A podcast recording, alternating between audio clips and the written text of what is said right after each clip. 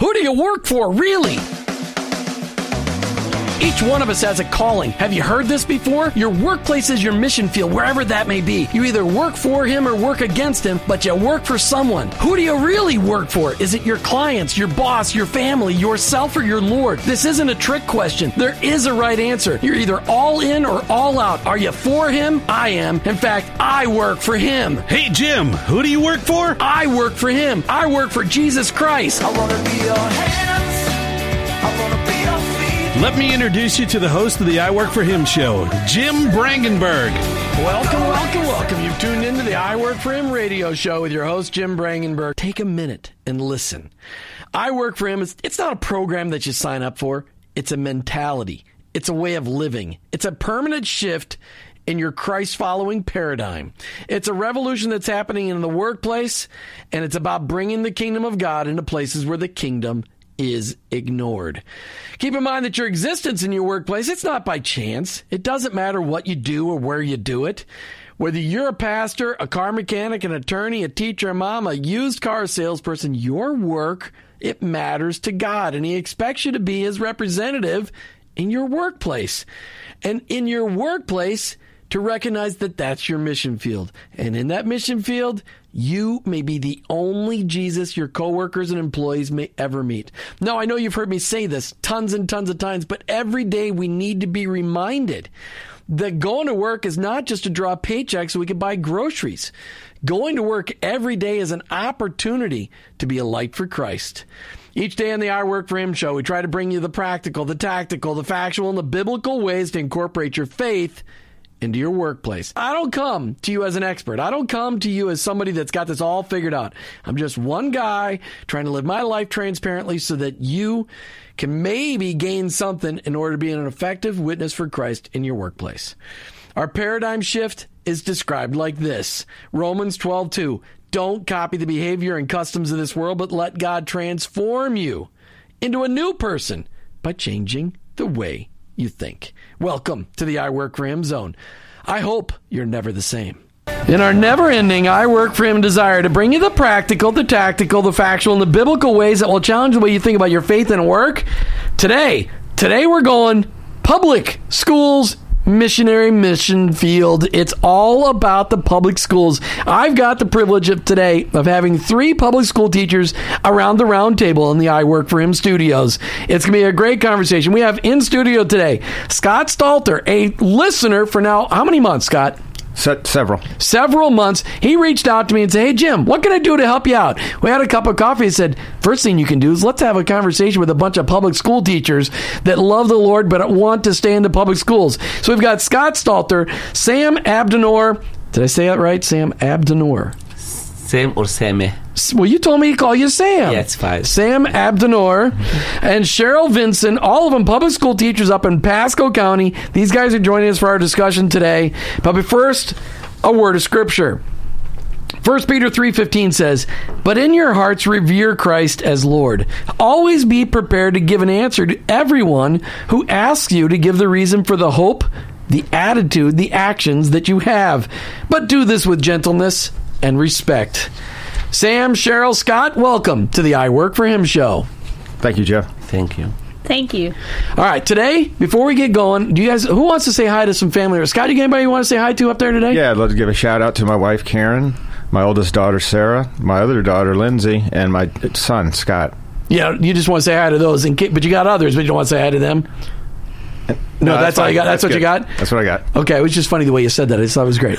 I just want to say hi to those kids. I don't want to say hi to the other ones. They're in. They're in. They're in the corner right now. Okay, Cheryl, anybody want to say hi to today? I would love to give a shout out to all my cohort members at Southeastern University, where I am the in the uh, doctoral cohort under the fabulous leadership of Dr. Patty LeBlanc. Cool. Do you want to say hi to your daughter who's in studio with us today? Yeah, and my daughter Melody, and I also just want to give a shout out to every teacher out there in the public schools who is not afraid to show their faith. Awesome. Sam, anybody you want to say hi to today? Sure, my wife Sarah and my two daughters, Karen and Joanna. Karen is nine years old. She is in fourth grade, and Karen Joanna is five years old. Uh, fourth grade and five years old. So she's in kindergarten or not Yeah, yet? kindergarten. Nice. Kindergarten. Oh, I remember my kids were in kindergarten. That was just so cute. Now my kids are are just yeah. I'm not picking on Scott.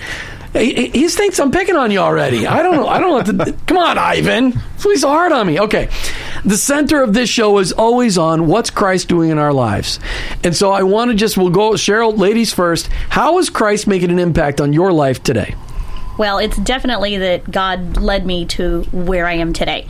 I taught in Birmingham, Alabama, taught up there in Christian schools, a Christian college, and then in public schools. In 2008, there was some situations that happened in the school where I was injured on the job, and I told my husband I was done in Alabama. We moved down here and I realized that where I was led to, the schools that I was led to, was definitely God taking my footsteps one step at a time towards so many people that I had yet to experience and why He brought me down here. He's definitely in total control. That's awesome. So how long you been down in Florida then? Since Since August of 2007. wow, so you came down here right when the when the economy was crashing and crumbling to pieces. But you probably if did you get a chance to buy property when it was starting to get cheaper? We bought our first house August, uh, December 2007. So that was actually well, that was you could have waited a little longer, and bought it even cheaper, probably.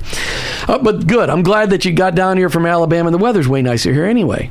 It's hotter though. Okay, Sam, you're not from here. I want people to understand that so they can so they can figure out. Okay, it's not that he's from Pasco County and that's why he's hard to understand. You're from originally. You're from what country?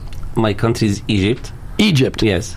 the the place where Joseph, the, the the son of Jacob, rescued your country and the known world Yeah. almost thirty five hundred, almost four thousand years ago. Yes.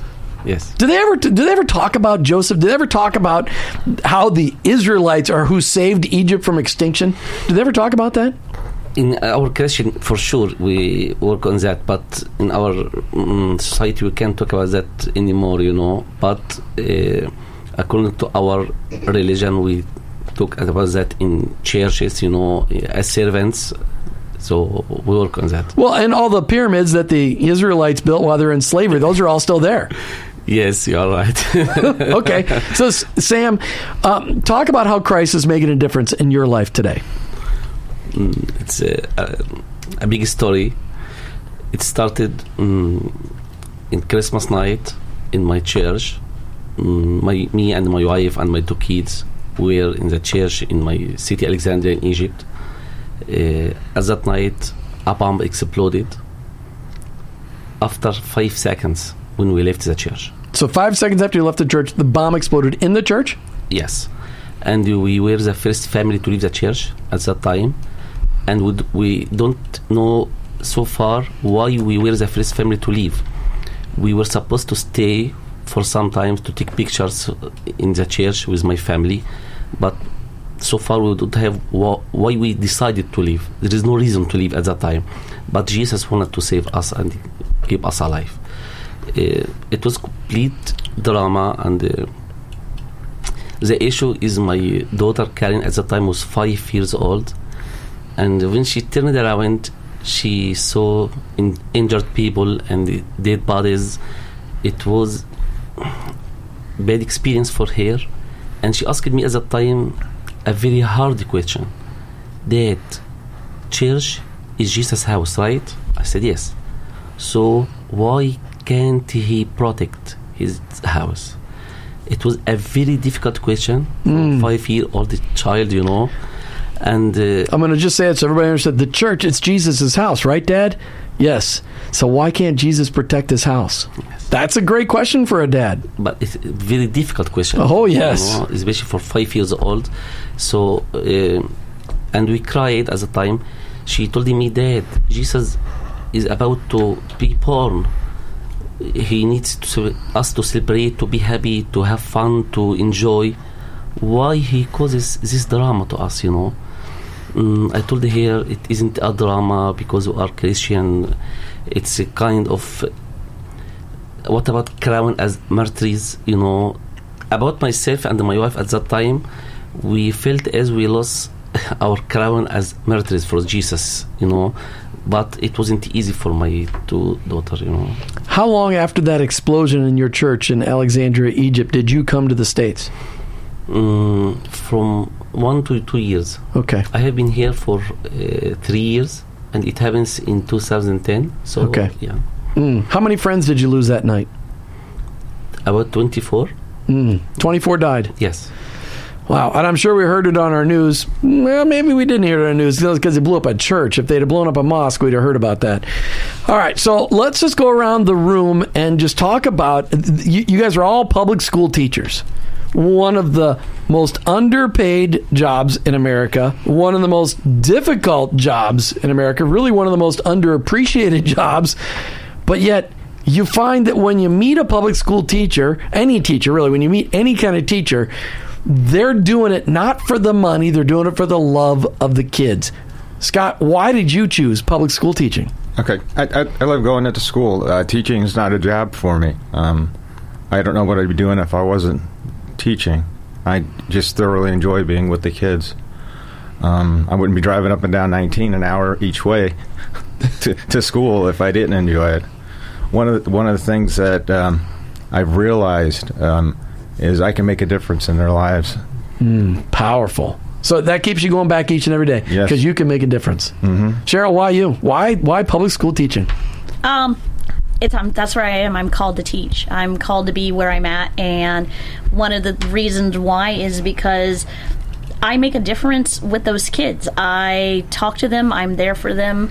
Um, a lot of my kids have nicknamed me their other mom or their auntie, or and I build that relationship with those children. Um, even the ones who are graduated, gone, they still stay in touch with me. They come back, they check in with me. They, it's all about the relationships. Mm, it's powerful. When you work with kids and you invest in them, they do give you feedback down the road. Martha and I did youth ministry for 20 years as volunteers and never as a paid position. And we just hosted in our home for breakfast a couple weeks ago some kids that were in our youth group 17 years ago.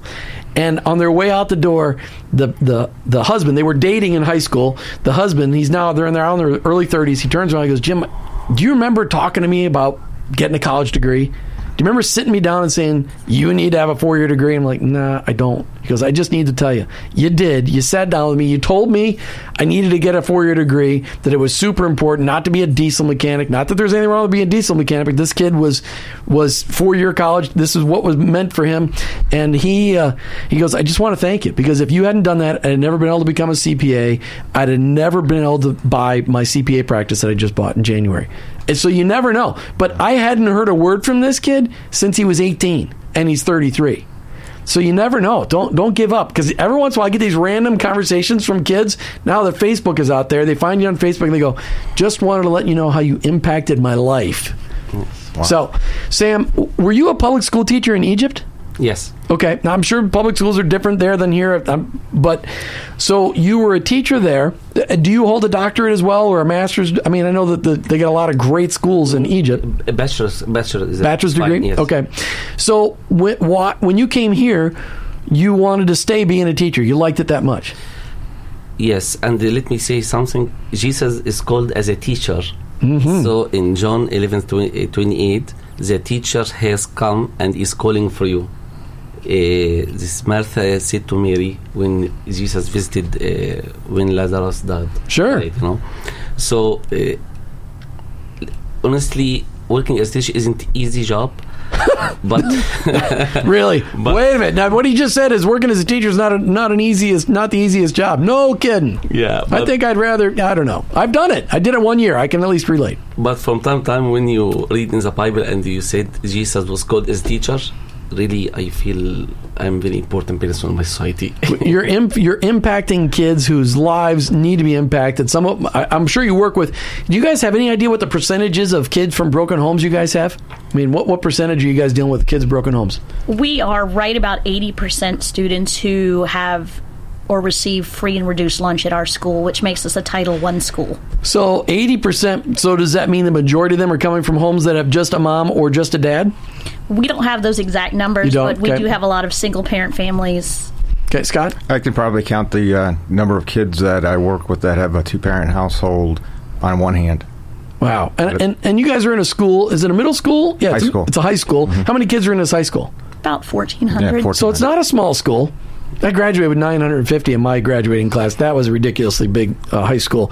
All right. So what's the biggest joy each and every? Real quick. Biggest joy of teaching, Sam. For me, when I put students on the right track. So when you put them on the right track. yeah, it's a challenge to me when I start at the beginning of the year.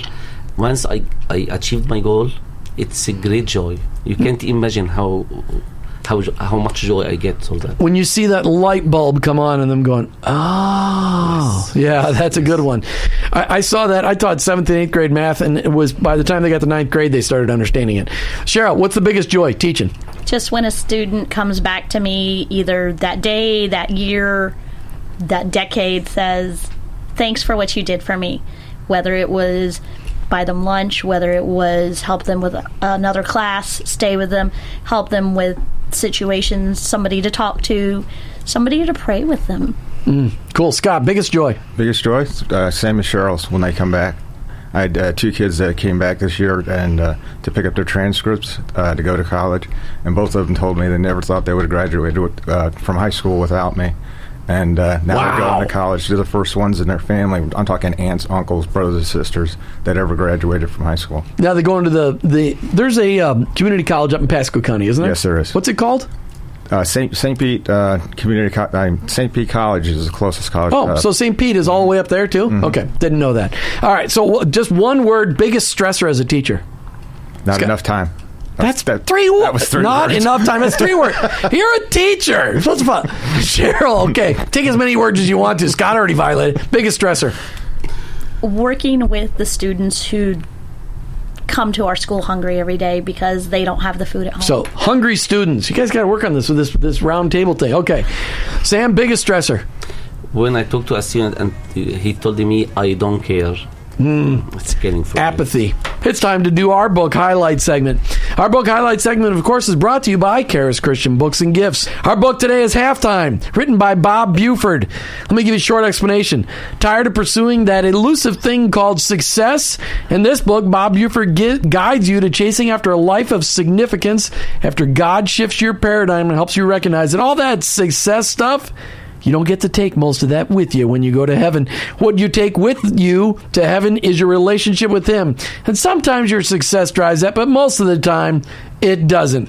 We're here to pursue a life of significance, and this book helps you get there. If you want to read a copy of this book called Halftime by Bob Buford, call into the studio line right now, 855 265 2929. 855 265 2929. And remember, you need to read this book. Why, Ivan? You can't wait for the movie. That's right.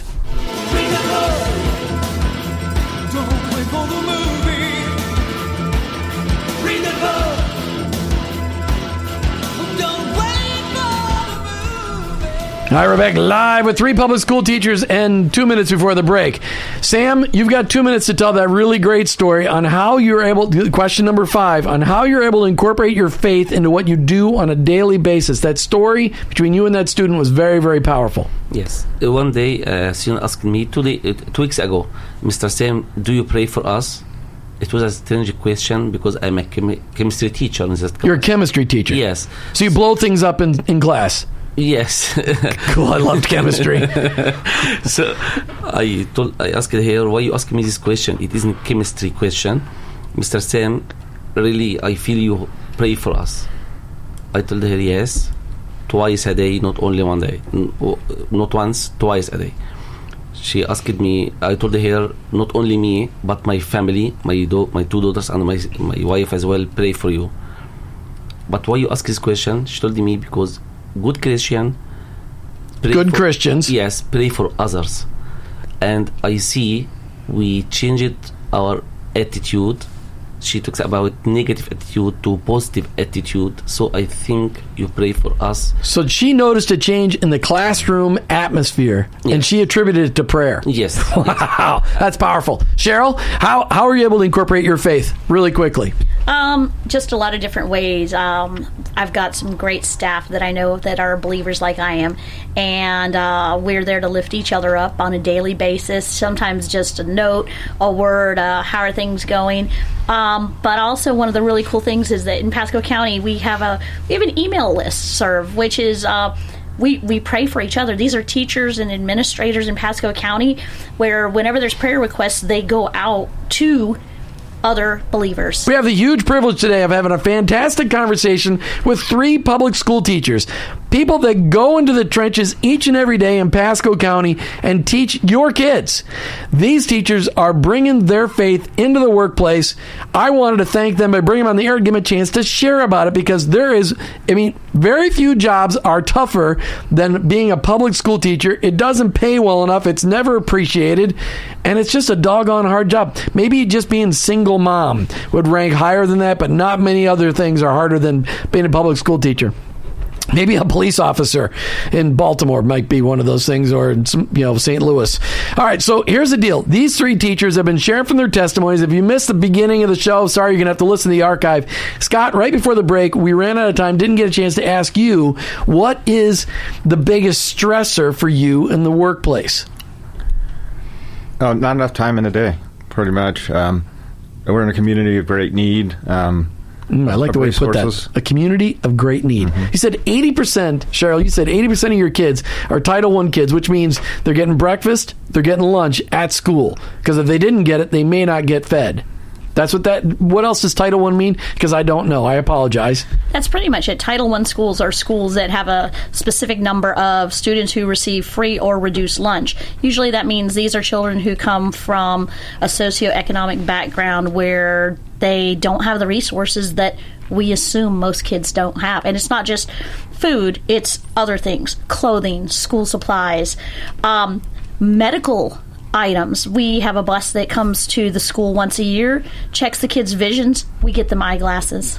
Got it, Scott. We also have an uh, ABC committee, uh, which is uh, accept, believe, care, and uh, we meet on a regular basis, and it's uh, a group of teachers, and we uh, raise money to get the kids stuff that they don't have. Um, also, uh, coming up very shortly, um, the 26th of May, I have a, a mobile food truck coming into uh, the community to help feed the families. I, I, I coordinated that through a Volunteer Way, um, Anclote River Baptist, and uh, oh, I'm forgetting the That's okay. organization.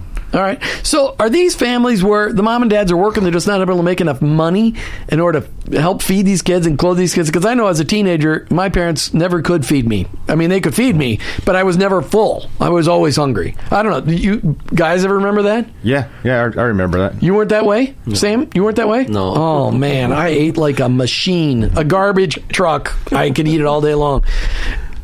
Go ahead, Scott. Also, uh, the Volunteer Way is working on that uh, to bring the mobile Okay. food, food truck. Also, the Volunteer Way also gives me uh, tons of snacks for the kids. I have uh, boxes of snacks in my office.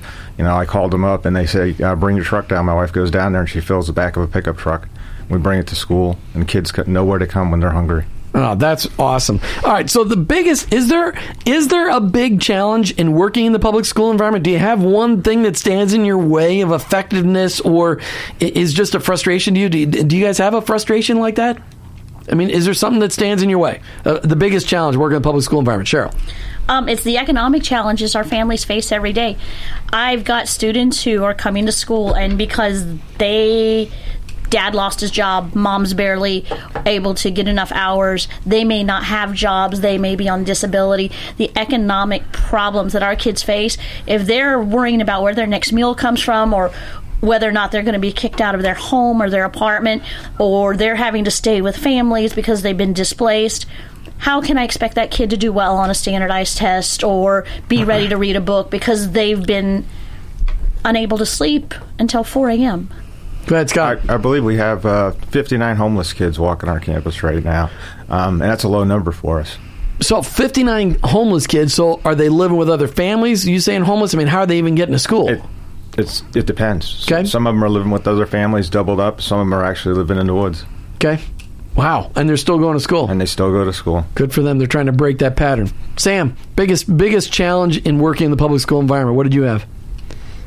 Eh, in a training they told me that if you find a student who wanted to sleep you can give him a chance to sleep when I ask you how come they told me because he might suffer from lack of sleep, sleeplessness at night because So you can't sleep at home, so you're letting them Yeah. sleep in class. Yes, because in the class there is air condition as well, you know, so it's a good uh, atmosphere to sleep in. So, you know, I- I- it's, I, it's, it was a, a, a new experience for me because as a teacher, I think uh, at that time I need to them uh, pay attention, you know. But when I stand, I understand the situation, I figure it out. So, did they have air conditioning in your schools in Egypt?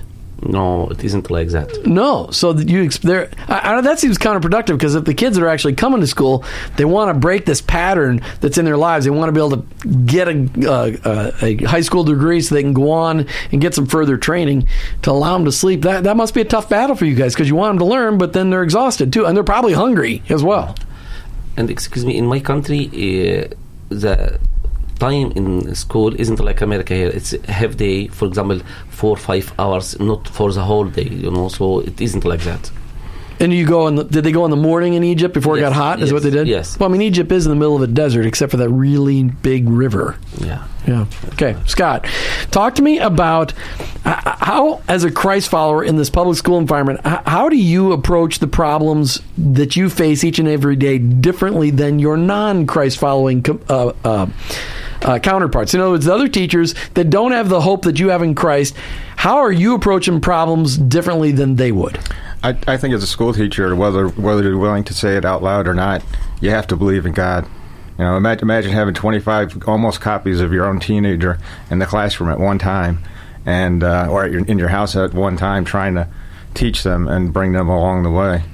Um, whether it's math, science, English, culinary arts, if you don't have faith, you really have a serious problem. So you think that a lot of teachers really are, are recognizing the fact that, that there is a God because that's the only way they have strength to make it through the day? Is that what you're saying? Yes. Well, I, and I can understand it. By the time I got to eight thirty in the morning, and I was teaching in a pretty good school environment, I was like, "Oh Lord, just make it till three, please. Just kind of make it till three. Cheryl, what about you?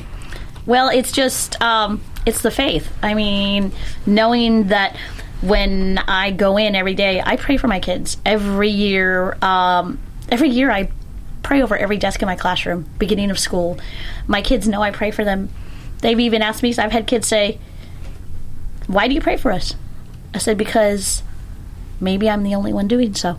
Hmm. Cheryl, what do you teach? Language arts. Oh, you're an English teacher.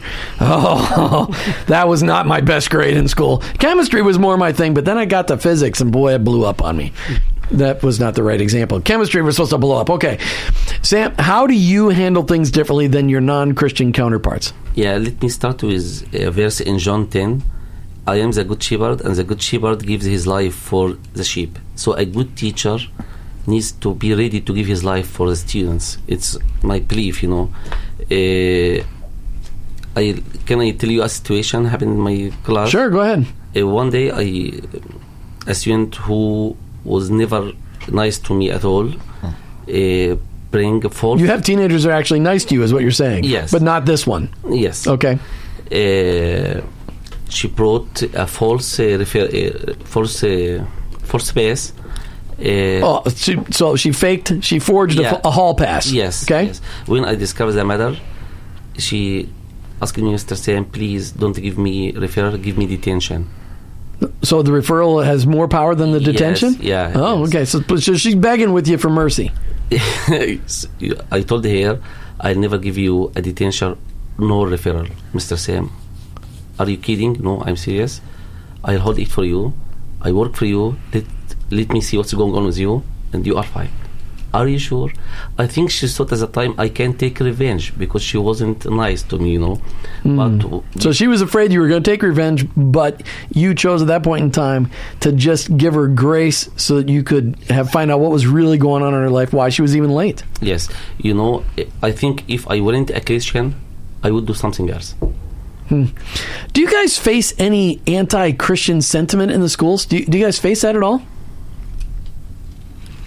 Somebody, somebody, go. This is a radio Okay, show. I'll go there. Okay, good. Thanks. Um, I have students who aren't believers. Well, Um, okay. I have students who know that I am a believer, and it's very interesting watching because sometimes you know how some of the students will let some of those words slip that shouldn't slip in class, and I can see students sticking up saying, "Hey, don't say that around Miss Vincent," or "Hey, guys, she's a Christian. You know, watch what you say around her." And it's also just letting them know that maybe by my example, I hope that they can see that there's something better. I had an opportunity about two months ago with a young lady to pray with her. She's a student who's no longer at our school, and uh, things got pretty rough with her. And she was crying by the time we left. I don't know where she is right now. I'm still praying for her. Wow, and what a great opportunity that you guys have to. I mean, this you've got that ability to to be another parent because a lot of these kids don't have active parents in their lives, and so you guys have that chance to be that mature adult. What a great thing that is. Do, do you guys pray for your students by name? Would you ever have time to do that? I mean, you guys are. How many kids do you have in class, Sam? Each period uh, from 25 to 35. And how many periods you teach in a day? Five. Five, yes. So you're teaching them approximately 150 kids. Yes. You got the same thing, Cheryl. We have 1,400 kids at our school. So they're, they're big. But but Scott, your job's a little bit different because you're working one on one with kids. Uh, I'm what's called a graduation enhancement program teacher. Graduate and graduation enhancement teacher. Yeah, I work at- so explain what that means, though. I, I work with kids that are at high risk of dropping out. I have about uh, 130 uh, in the 11th grade alone that I that I work with. I actually go inside the classroom and I act as a second teacher in the classroom. I bring them in the uh, bring them to my office, you know, and, and counsel them one on one. Well, not really counseling because I'm not a counselor. I Right. co- coach them one on one. you can call it mentoring. mentoring. It's okay. Yeah. mentoring. That yes, um, I get get them basically what they need. You know, like if they if they, if they are in a situation where they need need stuff, uh, you know, we use the funds from the ABC ABC fund to go ahead and get that stuff for them. or bring them to count guidance counselors if that's where they need to go. I uh, bring them to the uh, social worker. Bring a lot of kids to the social worker when there's problems at home that needs needs to be addressed or problems with them. So safety issues, health issues, that kind of stuff. I get them clothes if they need clothes. We have a, a clothes closet. Um, well, it's not really a closet. It's a, a small classroom that's just filled with uh, clothes donations. Is that all coordinated with local churches that are helping with that? I mean, is there? yeah, we have. Yeah, we have uh, the, the community's uh, of Holiday's very very giving. Metropolitan Ministries helps us out. Oh, I didn't know Metropolitan Ministries is up there as well. Okay, so are there parents that ever give you guys pushback and say, "Hey, don't don't share your faith with my kids"? Do you ever get that from parents? I can say I haven't, and um, I'm one of the FCA sponsors, Fellowship of Christian Athletes. That's one that I've kind of grown into the last three or four years. Actually, the parents are really happy to find out that I'm one of the sponsors because they're like, "Wow, what's FCA doing right now?" And we're very small right now at our school, but our potential is there. All right, Scott. What about you? Do you ever get pushback from any parents? I mean, you're doing one-on-one with your kids. You have a tremendous amount of influence because you're doing a lot of one-on-one time. Mm-hmm. No, no, I've never had any any problem whatsoever. Sam, what about you? Any No. pushback from parents? No, no. What is the you know if you guys could talk to all of the parents of your kids that you teach each and every day, what is the one thing you wish you could say to them? Because I know you don't get that opportunity. I mean, when you guys do conferences, what percentage of parents show up? I want to say probably maybe about 85%. We, Oh, you're kidding! Really? Well, with how our conferences are structured, because of other obligations that we have at school, we have we have got conferences set for two days a week. Okay. And so when we make those appointments, those appointments are very, very precious, and the parents usually try to be there. Well, that's really great, eighty-five percent. So, what's that one thing you wish you, you've got an audience uh, of maybe two or three thousand, and it'll spread out with archives to four or five thousand people? What is it that you, as a public school teacher, want to say to parents? Sam, Yes. They say, please give enough time to your uh, kids because they deserve. And so give your kids more time. yes, please, and the- keep talking to them and motivate them, putting them on the right track, talk them about having a goal and how to achieve a goal. You know, our parents are are priceless, so they need and they deserve this time. Right, Cheryl. invest in your children. You might not make every single swim meet, football game, dance recital, but it means so much to those kids to see the parents there, even at one event. We had a young lady who was on homecoming court this last year, and her father lived halfway across the state, and she didn't know if he would make it, and he made it right there, drove three and a half hours. Nice, Scott. What's the one thing you want to say to those parents? Talk to your, talk to your uh, kids. Talk to your kids. Have uh, dinner with them. Start having dinner again if you don't already do that. It's so important to sit down with your family every evening and have an open dialogue of what went on during the day. Yeah, my wife and I do a lot of marriage mentoring. One of the biggest things we say the the secret weapon in family is to have dinner together. It's the secret weapon in families. And Melody's looking at me going, Really? Secret weapon? I'm telling you, here's the deal. Because at dinner time, they talk. That and when teenagers get old, it's between 10 and 11 o'clock at night. That's when they want to talk. Make sure you're available for those kids. We have had a fantastic conversation today with three public school teachers, servants of your children out there. And we want, I just wanted to bring them on here so that you could hear it from the hearts of people who dedicate their lives to go into the mission field. And really, it's a foreign mission field because you're teaching kids from how many different cultures? I mean, how many different cultures are you guys dealing with? Even languages. How many different languages are you dealing with? Gosh, I know last year I think we had around 22 different languages at our school. This is Pasco County, Florida. It's literally is 60 minutes north of here. Is it 50 miles north of here? I mean, how many miles is About it? in and about. All right. So, and there are 22 languages in your school. 22. That's correct. Last I took a Holy smokes. Wow. Okay. Sorry. I was not expecting an answer- answer. I was expecting two or three. Okay. 22. Okay. I'm- I'll get past that. It's, it's radio time. All right. So, would you recommend teaching as a career for these kids going to college today? Yes, absolutely, absolutely. Uh, they're going to have to get a night job and a summer job, but just like they, they do in college. But it's uh, one of the most rewarding career careers. Cheryl, that cracked you up. If you if you're called to it, don't go into teaching because we always hear the negative comments about it. If you truly know that you are called to be a teacher, you're going to know. And we've had people who've come to our school who found out it wasn't a good fit, and we've had people leave our school who are coming back to teaching and not just the school but the whole field. You've got to be called. So resounding yes, if you're called. Sam, would you recommend that these kids graduate from uh, high school today, go to college to become a teacher? I always tell my my students working as a teacher isn't an easy job. So Working as a teacher is not an easy job. That's yeah, right. So if they have the requirements and they feel they are satisfied to be a teacher, you know, it takes much time. I about myself, I take much time thinking about my my my students, uh, think about their, their attitude, about my strategy, about you know, it isn't easy. So So only if they're really called. You agree with what Cheryl said? Only if they're called. yes, if they could. All right. Okay. So. How can parents be praying for you? That's a powerful question. How should parents be praying for the public school teachers that influence their kids? Any teachers that are influence their kids, whether public or private, but how should parents be praying for teachers? Sam. I remember one day uh, when I was about to have an interview to get my position, uh, a parent came to school to say thank you for my effort with her son. I met Miss Vinson at that day, and Miss Vinson and the parent and the student and me, we stood in the circle. They prayed for me at that time to get that job, and I got the job. So how what do you think, Cheryl? How do you want parents praying for you quickly? Just support us by letting us know that you're a, you're a believer and pray for us daily. Yeah, nice. By name, Scott. just just the support to to let us know that they're there and uh, be willing to uh, help us um, help us help them r- raise their children. Yeah, I mean it's you got to be praying for the teachers because you guys are in the you're in the you're in, in the bullseye each and every day with these kids, and you're 150 kids you got influence over. That's just so many. You know, I found a great resource on the web for encouraging teachers. It was the cornerstone for teachers.com. Are there other resources that you guys utilize for encouragement? Really quick, I got like I got a minute left. Um, the Bible. Fant- Good for you. Fantastic. Sorry, that was the that was the greatest obvious ever. Okay, Cheryl.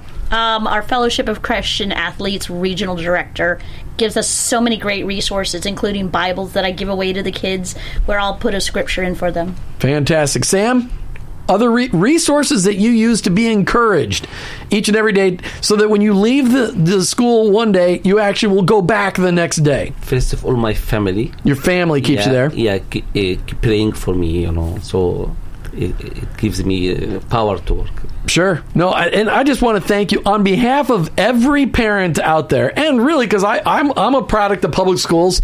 I, I got to tell you, I know your job is tough, uh, and I grew up in a suburb that actually wasn't too bad until really the mid '80s.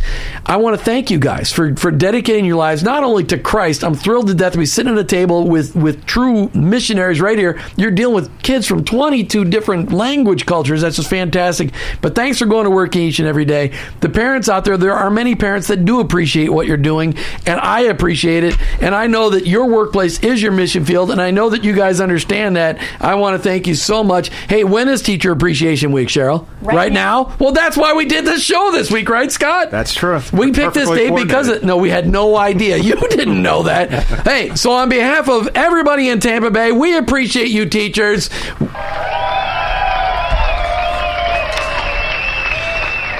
All right, as we come to the end of another I Work for Him show, I'm looking for a thousand people to commit to becoming part of the I Work for Him Nation. A thousand people to start praying for their coworkers and employees by name each and every day. A thousand people to start looking for ways to befriend those coworkers and employees outside of the office each and every day. I'm looking for a thousand people that will look for ways to serve those people, those coworkers, those employees in the workplace. And I'm looking for a thousand people that'll be ready to pray with those people in the workplace when they notice their countenance is changed. There's something about them that you just notice, hey, they could use a word of prayer. But at the same time, I want you to be the best and brightest example of a person in your position so that your boss, your employees will say, wow, we could use 100 more Cheryls, we could use 100 more Scotts, we could use 100 more Sams because you guys are the best and brightest examples of Christ followers in a workplace. Go on to the I Work for Him website, iworkforhim.com, click on Contact Us, and tell me why you want to be part of the I Work for Him Nation.